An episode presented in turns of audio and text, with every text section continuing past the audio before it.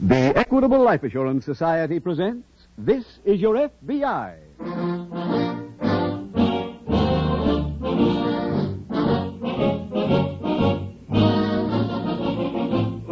This is Your FBI, the official broadcast from the files of the Federal Bureau of Investigation. Presented transcribed as a public service by the Equitable Life Assurance Society of the United States and the Equitable Society's representative in your community.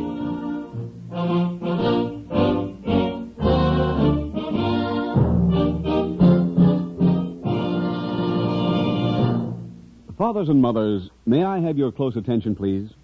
If you're typical Americans, you firmly believe in education. You're determined that your children are going to have the best education you can possibly afford. The Equitable Education Fund is made to order for you. It's the painless way to pay for a college education. It's a plan that makes certain that your boy or girl will go to college regardless of what happens to you.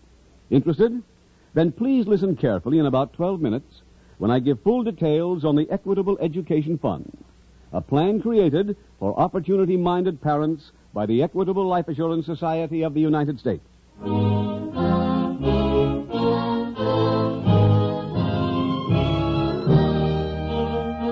Tonight, the subject of our FBI file, Misery Chiseling. Its title, The Bad Samaritan.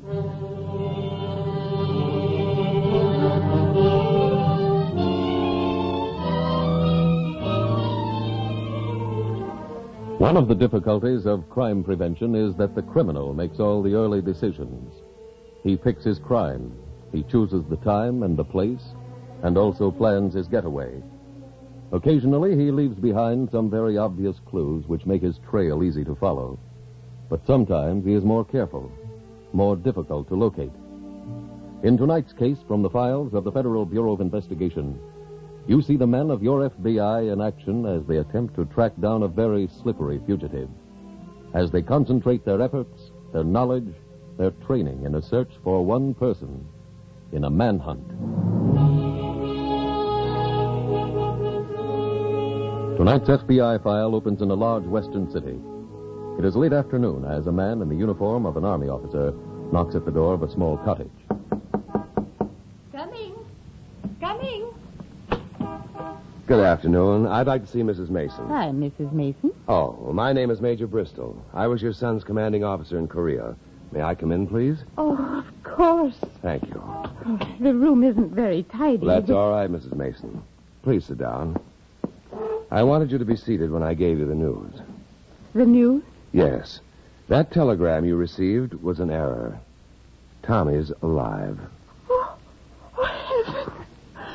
There, there. I know this is a terrible shock. Where, where is Oh, Tommy? Can I see him? Is he all right? Oh, I've prayed every night for this news. If you knew how I've prayed, I can imagine. It was my fault that you got the telegram. your fault? Yes. I went out one night on a patrol with Tommy and three of my other men.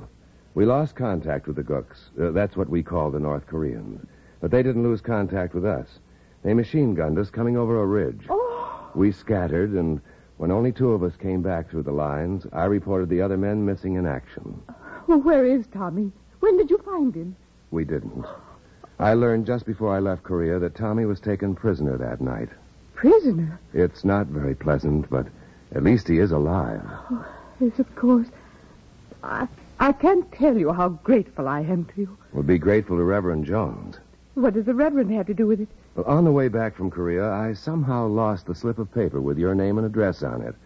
All I could remember was that you lived in this city and that Tommy had told me about going to the Hillside Church. Oh, yes. Tommy never missed a Sunday. So I called on Reverend Jones and he gave me your address.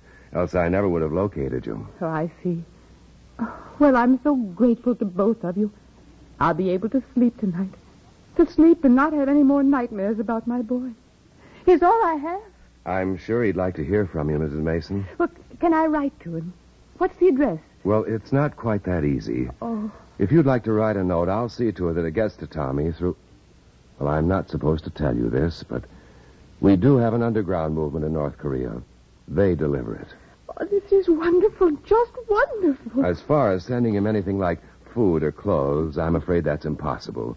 Shipping space is at a premium. yes, of course. There is one way to provide some comforts for Tommy. Oh, how? Tell me. I'll do anything. The guards at the communist prison camp are open for bribery.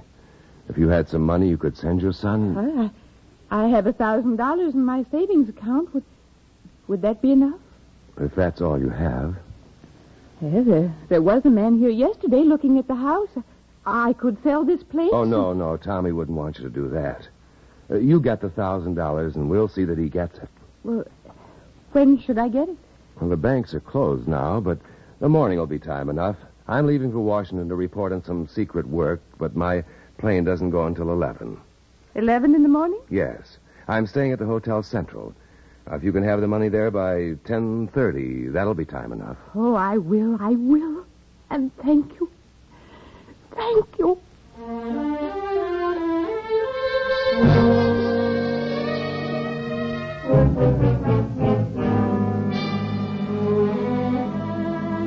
The following week at the local FBI field office, Special Agent Jim Taylor greets Agent Mike Wayne. Well, Mike, we're working together again. Hmm, that's fine with me, Jim. What is it this time? A misery chiseler. Oh, A widow named Mrs. Mason called in this morning. She got a letter from the grave registration unit of the Army telling her where her son was buried. rough kind of mail. Well, she called the Army to tell them that her boy was a prisoner of war and wasn't killed in action. She said a man named Major Bristol came to see her, and she gave him a $1,000 to send to her son. Not the old racket about bribing the prison guards. That's it, Mike. The Army checked, and of course, there is no Major Arthur Bristol who came back from Korea. The victim give you a description? Yes, but we've got nothing in our office files on anybody with that description, and neither have the police. Maybe this woman was too excited to give a good description. No, I checked, Mike. She described him perfectly. Well, who'd you check with? Mrs. Mason's pastor. This major went to the pastor first and told him the story. What for? Oh, I guess it made his story sound better. I called, and this Reverend Jones gave me exactly the same description. Well, maybe Washington will have something on Bristol. I hope so. I sent it through on the wire as soon as I got the confirmation. Oh, uh, Mike, can you get out for a while? Well, not right now, Jim. I've got to finish this report for the SAC. Okay, then I'll see you later. Uh, where are you heading? To see Reverend Jones, find out if he can give us anything to work on.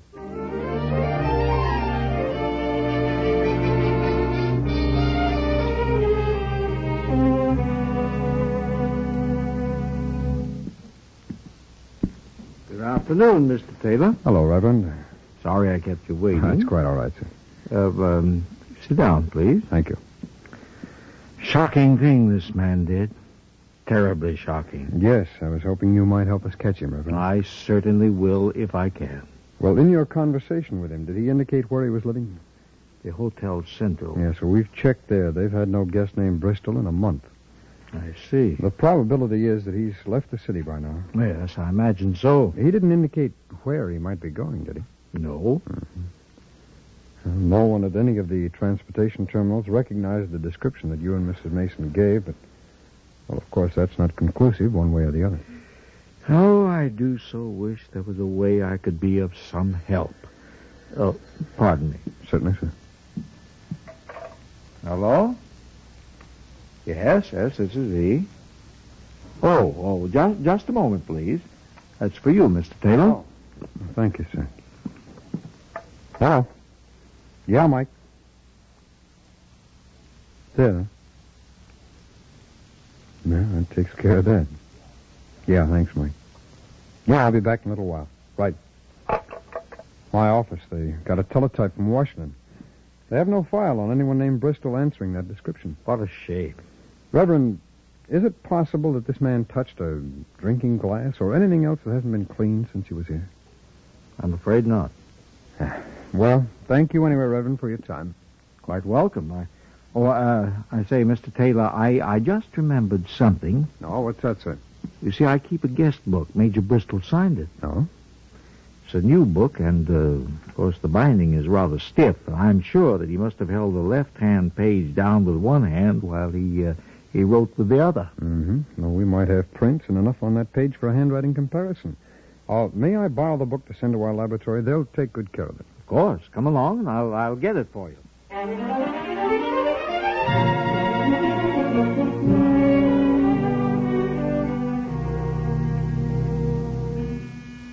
Just a minute. Uh, pardon me, ma'am. I'm looking for Mrs. Parker. I'm Mrs. Parker. Of course. I should have recognized you. What's that? Well, you look just like your boy. Oh, did you know George? Yes, I have some news for you. May I come in? Oh, please, yes. My name is Major Bradley. I was George's commanding officer. Oh, What's the matter? oh, it's it's just this shrapnel in my leg. On days like this, it seems to come alive. Uh, You said that you had some news about George. Uh, please sit down, Mrs. Parker. Uh, I wanted you to be seated when I gave you the news. The telegram you received was a mistake. Oh. George is alive. Alive. Oh, I, I can't believe it. Please try to control yourself, Mrs. Parker. I I have so much to tell you and only a few minutes to do it. I have to leave for Washington on a 1:30 plane. I won't interrupt. Fine. I went out one night on a patrol with George and two of my other men.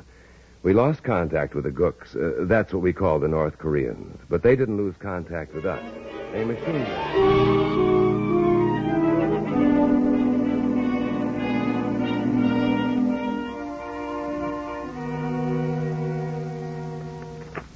Mike, we just got word from Washington on Major Bristol. His real name is Brown, Arthur Brown. Did they get this from the Reverend Gaspel? Yeah, he's done two terms for forgery. Well, let's get pictures and send out an Now, I.O. Washington's doing that, but I don't know how much help it'll be. Why? Well, his record shows he's pretty adept at changing his general appearance. Sometimes he grays his hair, or he'll wear glasses, use a hearing aid, you know, things like that. No wonder nobody answered the alarm. Yeah, you know, he can keep traveling from one end of the country to the other if he likes. There must be some way to catch up to him. Modus operandi, that's our only chance, Mike. We've got to nail him while he's actually at work. Might be easier catching lightning in a bottle. Yeah, well, Brown comes from Boston. Police there have been alerted just in case he does go home. It's been a week now since he swindled Mrs. Mason. If he was going home, he'd be there by now. No, excuse me, Mike. Special Agent Taylor. Yes, sir. It did? No. Yes, all right. Immediately. How about Agent Wayne? Oh, I see. Yes, yes, he's here. All right, sir, thank you. Mike, that was the SAC. A teletype just came in from Bedford City. Brown swindled another woman there. When? Three days ago. The SAC wants us to fly to Bedford City and stay on this till we get results.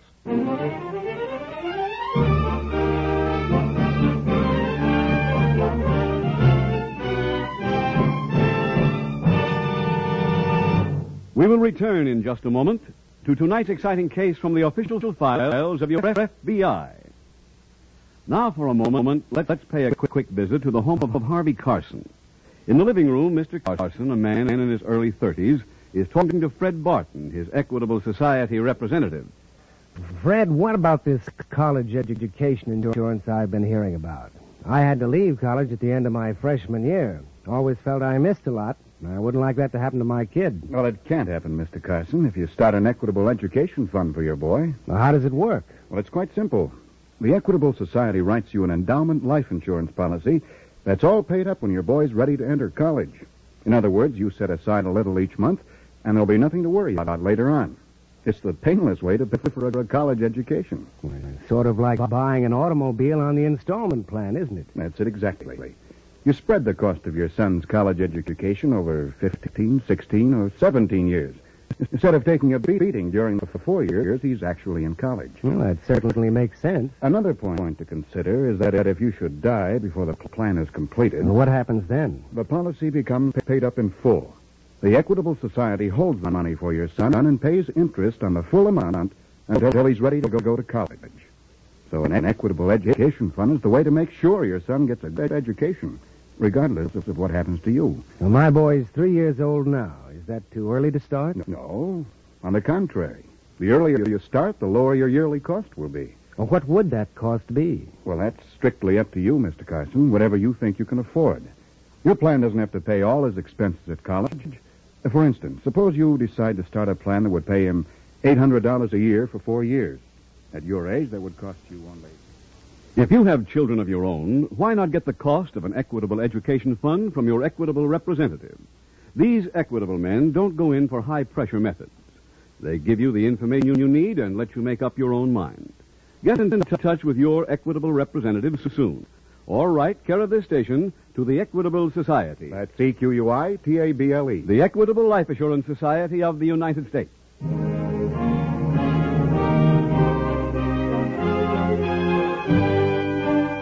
And now back to the FBI file The Bad Samaritan.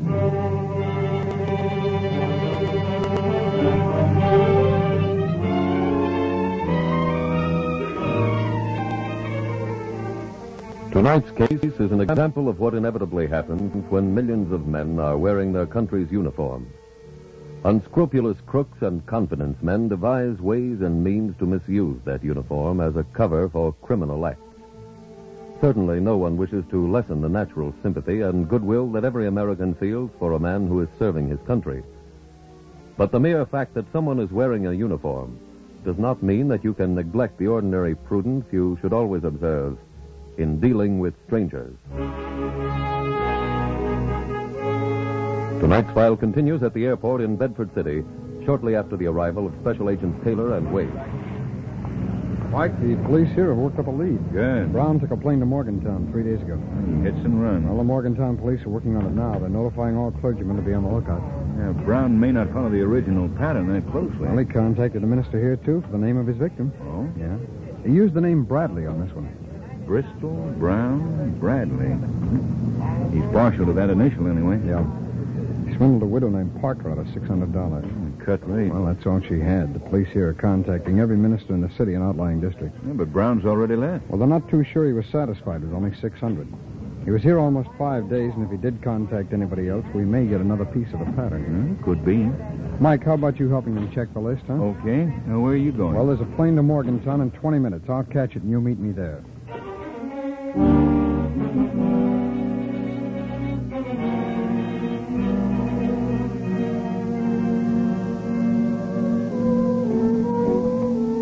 Oh, Mrs. Carter, you have no idea what it means to be able to dance with a pretty girl after all those months in Korea. I'm glad I can help you enjoy it. You know, Freddie kept your picture over his bunk. I know. he wrote me about the kidding he took. Major, you're sure he's all right? Positive. He had no money on him when he was captured, but. Oh, forget it. Please tell me everything.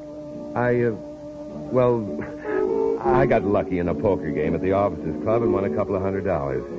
Uh, we didn't have anything to spend money on, so I, uh, well, I took the 200 and saw to it that it got to Freddie. Major, I can't tell you how grateful I am. It wasn't anything. It was selfish, really. You do a good turn, hope someday somebody will do one for you. Will you let me pay you back? For what? The $200 you sent Freddie. I can borrow it from my boss and let him take $10 a week off my pay. Well, that's awfully nice of you, Mrs. Carter, but you need that money. After all, there's you and the baby to feed. I and- can manage. I think I can anyway. No, no, the eight hundred dollars you're sending Freddie is enough of a burden to carry. Well, he, he can return the two hundred after he's been home a while. Major, you. You did say he'd be home soon. I promise you. The minute I get into the Pentagon tomorrow morning, I'll get the ball rolling.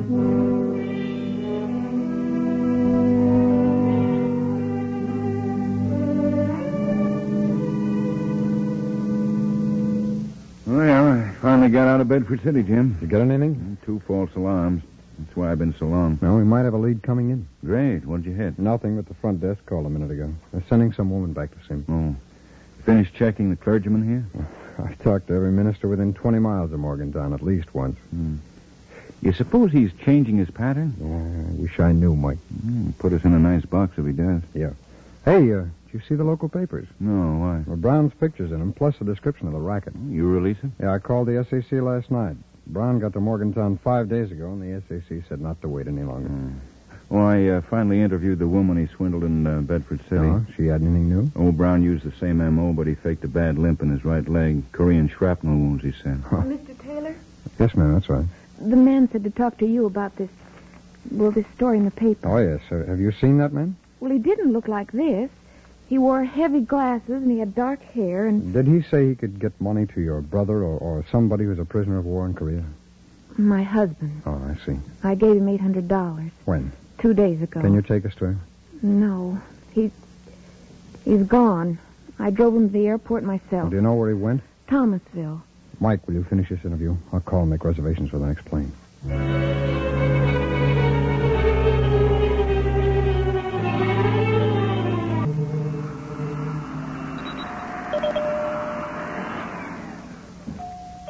Just a minute.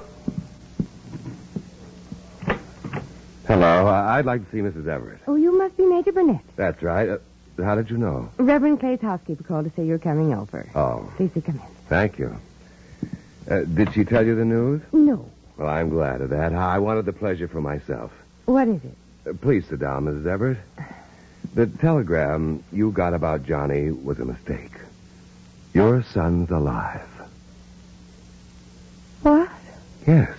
I know it must come as quite a shock, Mrs. Everett, but let me tell you the whole story. Well, where is he? Can I see him? Is he all right? I'll answer all those questions as I go along. I was Johnny's commanding officer. One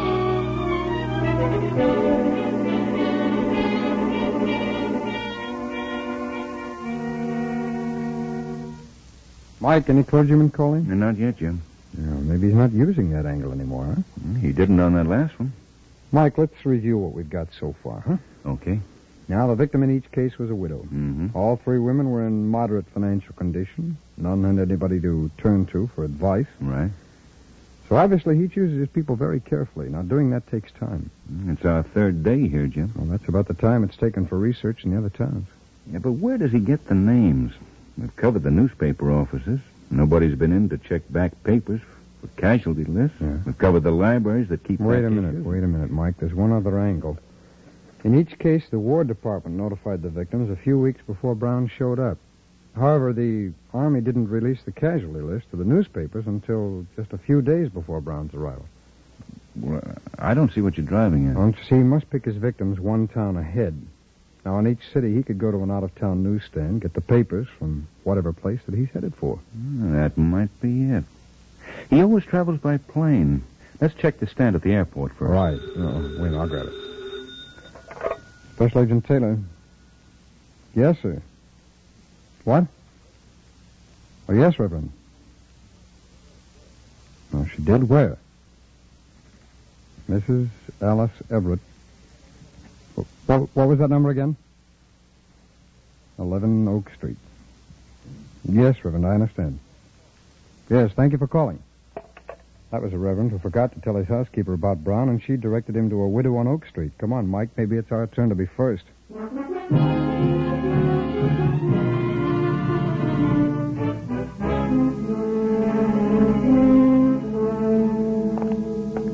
Uh, this is at 11.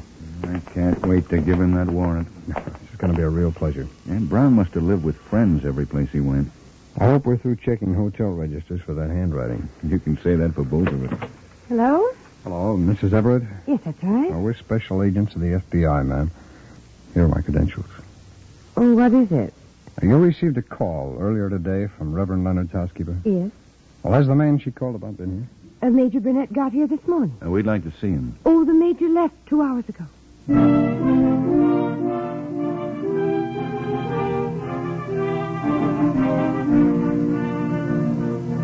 Mike, no ticket seller recognizes Brown's picture. I got the same in the porters and the gate attendants. Only Brown wasn't cute enough to travel in civilian clothes. If he even traveled under the name he uses with his victims, we've had it least. I know. If, if, if that's all we've gotten on this case. Jim, we've never come up with a ticket seller who recognizes the picture, have we? No, not yet. Maybe Brown uses travel agencies for his tickets. It's worth a try. Let's get a list and cover them.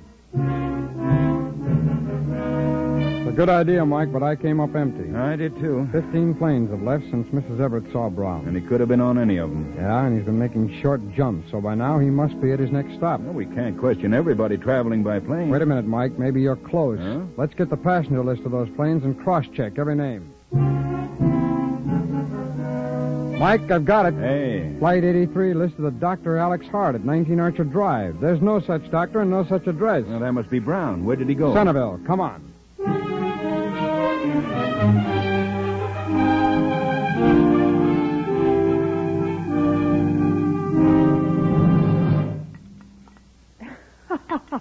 No, it's good to hear you laugh. Oh, Major Boone, tonight's the first time I've laughed like that since I got the telegram. No, I can't tell you how nice it is to be able to bring you good news. Uh, how about another piece of cake? Ah, I couldn't. Ah, you'll never know what a home cooked meal tastes like after what we ate in Korea. Oh, I do wish I could send Roy one of my cakes. Mrs. York, this is against my orders, but you've been so nice to me, I'll try to return the favor. You mean you will send one to him? Yes. You understand, I hope, about a package getting through to the prison camp. Well, no. No, I don't. I'm afraid that'll take an extra bribe. Oh, but I, I don't have any more money. You asked me to get $900 from the bank. You mean you have no more here? That's right. But I could get some tomorrow when the bank opens. All right. You do that, and I'll come by in the morning. I'm afraid I'll have to be going. But uh, the cake for Roy. Well, I'll pick that up in the morning with the money. Oh. And thank you so much for the meal, Mrs. York. Oh, it's little enough in return for the wonderful news about Roy. Good night.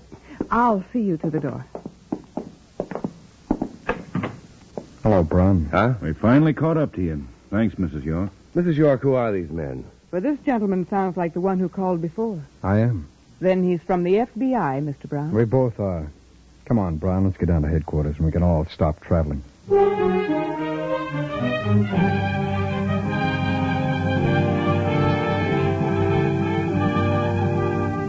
Arthur Brown was tried and convicted on a charge of impersonating a federal officer and sentenced to a term of 15 years in the penitentiary.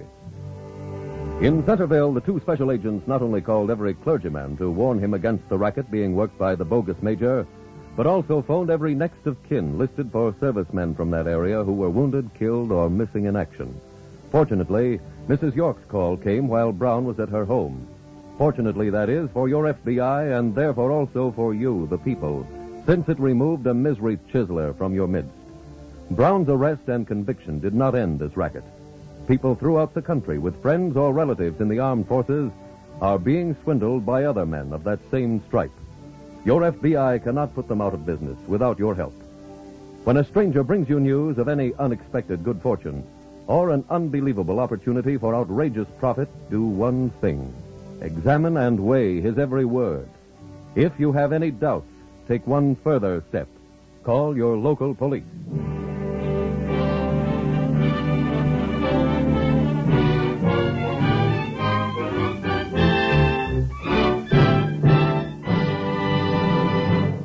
Now, a quick review of the advantages of an equitable education fund.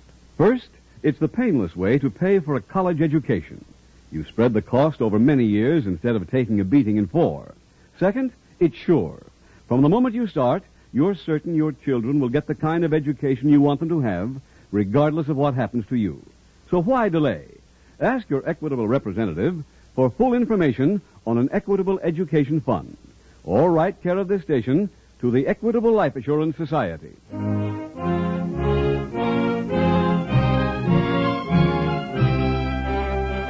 Next week, we will dramatize another case from the files of the Federal Bureau of Investigation. Its subject, Armed Robbery. Its title, Ghost Town. The incidents used in tonight's Equitable Life Assurance Society's broadcast are adapted from the files of the Federal Bureau of Investigation. However, all names used are fictitious, and any similarity thereof to the names of places or persons, living or dead, is accidental. Tonight, the music was composed and conducted by Frederick Steiner. The author was Jerry D. Lewis. Your narrator was William Woodson, and Special Agent Taylor was played by Stacy Harris. Others in the cast were Elspeth Eric, Joe Gilbert, Bill Johnstone, Joyce McCluskey, Victor Rodman, and Carlton Young. This is Your FBI, a Jerry Devine production, was produced by Sid Goodwin. This is Larry Keating speaking for the Equitable Life Assurance Society of the United States and the Equitable Society's representative in your community, and inviting you to tune in again next week at this same time when the Equitable Life Assurance Society will bring you another thrilling transcribed story from the files of the Federal Bureau of Investigation. Ghost Town on This Is Your FBI. Stay tuned for A Life in Your Hands, starring Lee Bowman, which follows immediately. This program came to you from Hollywood